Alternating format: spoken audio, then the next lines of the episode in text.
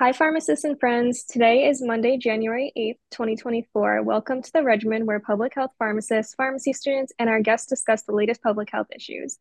Listen in to find out how pharmacists and pharmacy students like me can improve population health, health equity, and patient care through advocacy and education. My name is Cassie Capezza, and I'm a final year pharmacy student at the University of Rhode Island, working with the Rhode Island Department of Health alongside my professor, Dr. Bratberg.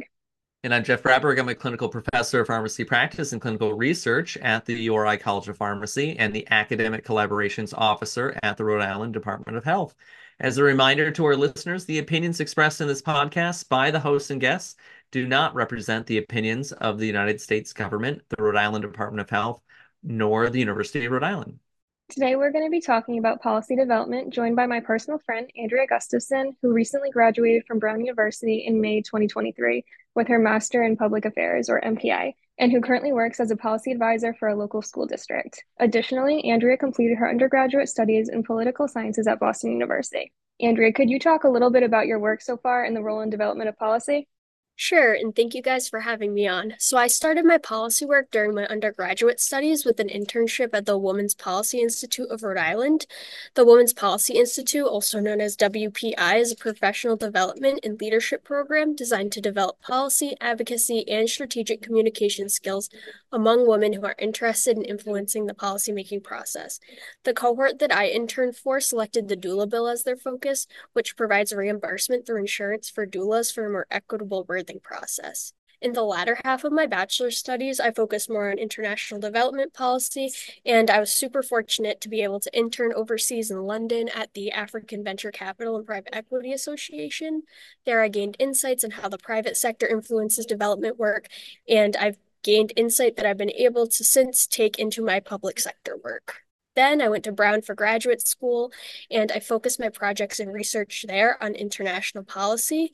And since graduation, I've been working on the municipal level for a school district, and I hope to use this municipal level experience to eventually go to the federal level of policymaking and foreign affairs. So, my current position, I work as a liaison between the school board and the school district to ensure the policy agenda of both are addressed and that they both have a voice in all policymaking. Most policies will stem from a specific department in the district, and my participation in the policymaking depends on the department's capacity and general culture. Some policies, a department will tell me what they're looking for and give me general direction, and then I'll do the appropriate research and stakeholder analysis and draft the policy and give it back to the department for final feedback. Other departments will then create a policy all on their own and just hand it off to me as a last check, and I facilitate it through the approval process. So you were involved with the Women's Policy Institute, which is very interesting. Uh, they're associated with the Reproductive Freedom Coalition, who helped us with the recently passed bill for pharmacists prescribed hormonal contraceptives, awaiting final regulatory approval. But you said that you had some involvement with the Rhode Island doula bill. Could you describe your connection to that policy? Yeah, so before my internship with WPI, I had never even heard of a doula, let alone their impact in assisting a healthy pregnancy and birthing process. Women of color in our country are three to four times more likely than a white woman to have complications during childbirth, and the assistance of doulas is considered a way to help lessen this gap. The internship was pretty much my first experience in the real world of policy work beyond an academic setting. Um, so much of this was technical assistance on my part as the cohort championed the bill. For this project, my technical assistant involved coordination work for meetings and interviews as the cohort met with the legislator sponsoring the bill, nonprofits who had been doing the work, and doulas themselves, as well as people with personal stories about using doula services. So I also wasn't always familiar with the role of a doula. But after reading the bill and some other experiences as a student, I learned that they're very impactful. And that does sound like a lot of important logistical work, all involving all of the key people who would benefit from the bill passage. Since you were likely in the room for some of these meetings, what was the biggest takeaway from them? Yeah, a huge lesson that both myself and the woman in this WPI cohort learned is how to be an advocate for an initiative that already has advocacy work taking place. So many in the cohort had also just learned about this bill and the work and were excited to go get their hands dirty, but we quickly learned the importance of finding your place within an advocacy initiative. It's important and more effective to work with other players and see where you can fit into existing efforts instead of just jumping in and possibly repeating efforts that have already been completed completed. Yeah, I've heard that repetition is effective in advocacy and health promotion. What are the potential issues with repeating efforts? Why is coordination so necessary? Repetition definitely does have its place in advocacy. However, issues begin to occur when the audience fatigues from hearing the same message repeatedly and then becomes desensitized to the information. Coordination is necessary to diversify the voices and stories that are being told. For example, hearing about testimony from five doulas about the impact of their job is great, but if you diversify this, so the testimony is maybe two women who have received doula care, one doula, and then a researcher who gives some numerical evidence about the impact, this keeps audiences more engaged and it also reveals different facets of the bill's impact. That makes sense. Hearing from people with a wider range of roles gives you more perspective on the topic as a whole, too. That definitely leaves a longer lasting impression on the audience. Uh, the 2024 Rhode Island legislative session has started and bills are being introduced now. On this rotation, I actually took a step towards state advocacy by searching for my state rep and senator. I also signed up with the bill tracker system online, both of which were super easy to do. From your experiences, what are some of the other advocacy steps that anyone listening can do? Some efforts that I and the WPI cohort took for this policy, and I've since taken it and used it for different policies, is writing testimony, which you have the power and right to do to send to the Rhode Island legislator. Um, I also learned how easy it is to contact and email your own representative. With that, so many initiatives will have templates already written, and you can literally just copy and paste them and send them to your representatives. Um, members in the WPI cohort also created postcards to raise awareness of our issue, um, worked with organizations to phone bank, and found other people to give in person testimony who might not have already been involved with it but had important stories to tell, which um, better humanizes the issue to the legislature. Yeah, it's great. I've I've testified many many times for bills, many many ways, and I understand the importance of repetition to a point, but diversifying the voices is is actually really important too. And, and having that anecdote is what's advised when we ask students to write testimony or provide testimony to say, who are you? Where are you from? And it's great that Cassie is a Rhode Island resident and so has a distinct uh, um, benefit from any of the bills that benefit pharmacists in the state. Um, so getting into that, one of the things that I've recommended to folks is to actually show up to provide public testimony. We're a small state, but everyone has lots of competing demands. Um, but sometimes we even ask, I think what our listeners may not know is that even just signing up to say yay or nay on the sheet, whether you're providing written or verbal testimony or not, also has an important impact. One hearing I was at, the chair said, we have 13 yays and no nays this sounds like a great bill. So the committee chair is the person who put, puts it forward. So that's impressive to them that people actually showed up to even just put an X on the sheet. Um, maybe even mailing those forms. I like that you talked about postcards. That's a really great way to reach out to representatives. Uh, policymakers really do pay attention to these things. Yeah, so we talked a little bit about how we can advocate for the bills being introduced. Let's talk about how to craft a bill and then have it introduced. I know that it's important to identify a problem statement. For example, our focus bill this year in 2024 is generating a pharmacist payment for their additional services to patients. Other than this, what are important considerations when first generating and introducing a new bill that you want to pass? So once you determine and define your problem, it's time to start thinking about your potential solutions. To find solutions, I personally delve into research about the problem from academic sources. You want to make sure not to pigeonhole yourself onto one solution when you just begin and take into consideration a bunch of different um, possibilities. So I also then determine the stakeholders in the policy and connect with them, hearing their perspectives on how the problem can be solved. Then once you determine these few solutions, you go back again, research the solution specifically, connect with more stakeholders that have specific um, holdings on these solutions, and then perform a cost benefit analysis. This cost benefit benefit analysis in policymaking is not strictly monetarily, as the term does imply to some, but is a full economic analysis, including opportunity costs. Put very simply, opportunity costs consider what you have to give up from one option when you pursue another. So once the solution that you decide will be the basis of your policy is determined, loop back around for more stakeholder feedback, make sure all the stakeholders are represented and give their feedback. And this is a big part of my current role. I also thought of a cost benefit analysis to be primarily monetary too, before you just mentioned that.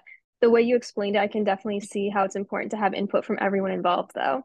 What are the most important components of a solution-focused policy to increase the chance of passage, knowing that it usually takes a few tries or even years to get some of these things passed? So, when presenting a policy, I think that one of the most important components is having statistically significant studies that back your policy um, that can be used as a basis. And then, in addition, I think it's usually beneficial to have some personal stories attached to this policy that can give a face and humanity to the proposal. Another aspect of policy development that's super important is political feasibility. Sometimes people who are against a policy, so for example, the doula bill, we had private insurance companies who weren't so into it. They have quite a bit of political sway. So you commonly have to compromise. And while this compromise is needed with political adversaries in policymaking, you need to realize that sometimes a watered down version of a policy you want to implement can actually be the first step and the basis for improvement to get the full policy that you want um, established. It's definitely always great to be prepared for all of these potential counter arguments, as you alluded to, and to take them into consideration. Going back to what you mentioned before uh, a couple points ago, can you mention or can you describe what stakeholder analysis means and how it impacts policymaking? Sure. So, stakeholder analysis is one of the most important parts of policymaking for me. The term means collecting information from people who will be directly impacted by your policy. Those of us in the policy and consultancy field can't be experts on everything, so taking the opinions of those who are directly impacted by our decisions is crucial. The reason I take this part of policymaking so seriously is from an equity perspective.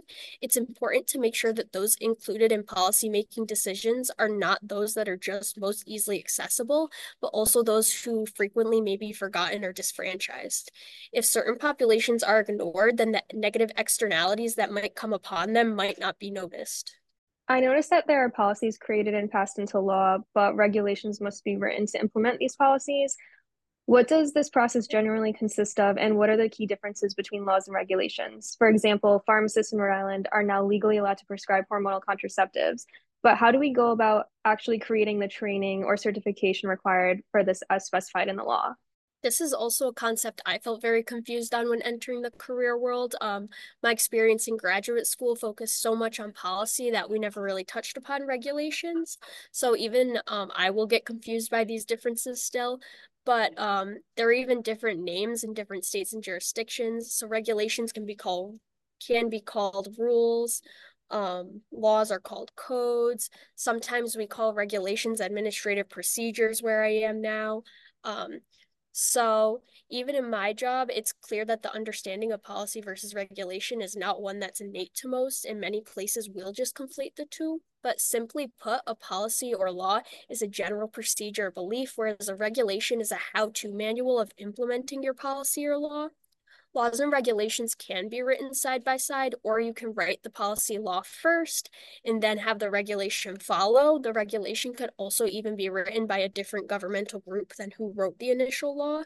So, this is why advocacy doesn't just stop at lawmaking, it must continue to assure that the regulations or instructions are written clearly to make implementation as easy as possible. So using this hormonal contraceptive example, the creation or training or certification is exactly what the regulations will address in them. This won't be in the law, but in the regulations.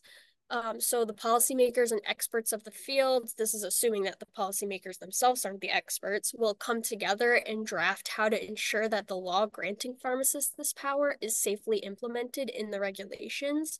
So like the policymaking process, this also requires research and stakeholder analysis, but luckily many times this kind of research has already been completed in the policy phase. It sounds like you don't really have to reinvent the wheel when it comes to research for laws and regulations, which is good news. Research can also help with passing laws by providing evidence and anecdote based written testimony. How can one go about writing and presenting this testimony? And is there any important difference between attending a hearing versus sending an email with written testimony, which is later posted online, especially for the House in Rhode Island specifically? Yeah, so for Rhode Island state bills, one can submit a written testimony about a bill on the agenda that the bill is going to be on at the committee or at the House level. Testimony can also be in person. You just show up to that meeting and you sign up outside of the meeting room. I think the bottom line is that whatever testimony you have the capacity and comfortability to do is the best. So while written testimony might not grant the human and personal connection of an in person comment, that doesn't mean it goes unnoticed. Comments that are posted online and easily accessible are more likely to be read by those not in attendance in the meetings than an in person testimony would be. As for the in person testimony, this will establish an emotional aspect to the bill for policymakers that they might not have seen before. Legislators are also able to ask these stakeholders additional follow up questions in the verbal testimony and are more likely to respond than in a written submission. In person testimony can be extremely effective, but if working for a popular cause with many organizations lobbying, I do encourage collaboration and coordination as hours of testimony about the same thing can sometimes lose the audience. I think in all forms of testimony, concision goes a really long way. Shorter is always better, I agree, and limiting repetition requires coordination as well. When collaborating with stakeholders, it's important to provide evidence for why your bill would be expected to impact the community enough to implement it into law. Do you have any advice on how to go about selecting what research to present so it will have the most meaningful impact in terms of passing the bill especially obtaining public engagement because the audience isn't always healthcare professionals. Mm-hmm. I think this answer really varies depending on the policymaker, but I personally love hard facts and numbers. I try to find research with statistically significant results. Anecdotal evidence is important, but it can only go so far and can easily be explained away sometimes. I'm also a huge proponent of a comparative approach. If another state or community, especially one with similar socioeconomic demographics, has implemented a similar bill, I believe highlighting that community can go a long way. This also connects to public engagement, as seeing a community that looks like yours implementing a bill will help you imagine it and the effect of it into your own life than a study from somewhere completely unlike your own place. Um, so my current position is in a primarily BIPOC or Black, Indigenous, people of color community that's overwhelmingly Spanish speaking and in the middle of um, an urban area. So when looking at initiatives, those of similar urban districts like Boston or New York City have a lot more um, meaning for a district than an initiative from a next door district that's only 15 minutes away as it's primarily white and in a suburban area. So it seems very helpful to demonstrate if similar efforts have been successful in other places. That's a great way to connect and build rapport with your audience. And we know legislation moves fast, and there are so many bills presented in a session. This year, legislators are limited to how many bills they can introduce, which may help with keeping our bill on pharmacist provider status such a priority. In your experience, what works to keep policymakers' attention on a bill until it's passed? As I mentioned earlier, emailing your legislators is much more easy and accessible than many people realize. You can also literally call their office. You have to keep in mind that these people are representing you and you have the right to make your voice heard. With that being said, coalition building is another way to keep attention to your cause. It's much harder for politicians to ignore a large group of advocates and organizations from various different sectors than just one. Events and media attention can also go a long way, generating awareness from the general public, strengthening your cause, and also creating pressure for policymakers. At the end of the day, politicians must run for reelection and they don't want to alienate large groups of people. So I think building a coalition and as much people who support your cause as possible is a great way to make sure that your priorities stay on the agenda. Yes, and it is, as many people probably know, an election year. So it's even more important to think about the policies that are happening, follow them, um, and advocate for them because who knows, maybe your representative or senator will run on the issues you have as they champion those bills. So this has been a fascinating and really wonderful, rich conversation. Very much appreciate it. We always end with one question for our guests, which is what do you think is the regimen for pharmacists and pharmacy students who want to be involved uh, in pharmacy advocacy and uh, legislation? Start by finding the specific pharmacy issue that you're passionate about and try to connect with other people who have the same interests. See if any existing advocacy work has already occurred, and if it has, connect with those people already involved. And if it hasn't, you can be the start. Use your existing pharmacy network to build awareness, build a coalition around it, do some research, and then contact your local representatives with your findings. This has been such a great conversation today about policy and pharmacy advocacy. I'd like to thank our incredible guest and my personal friend, Andrea Gustafson, for joining us and providing us great expertise and insight throughout the entire discussion today. Yeah, it's been wonderful. We've got a series on pharmacist provider status, and this is a great foundation.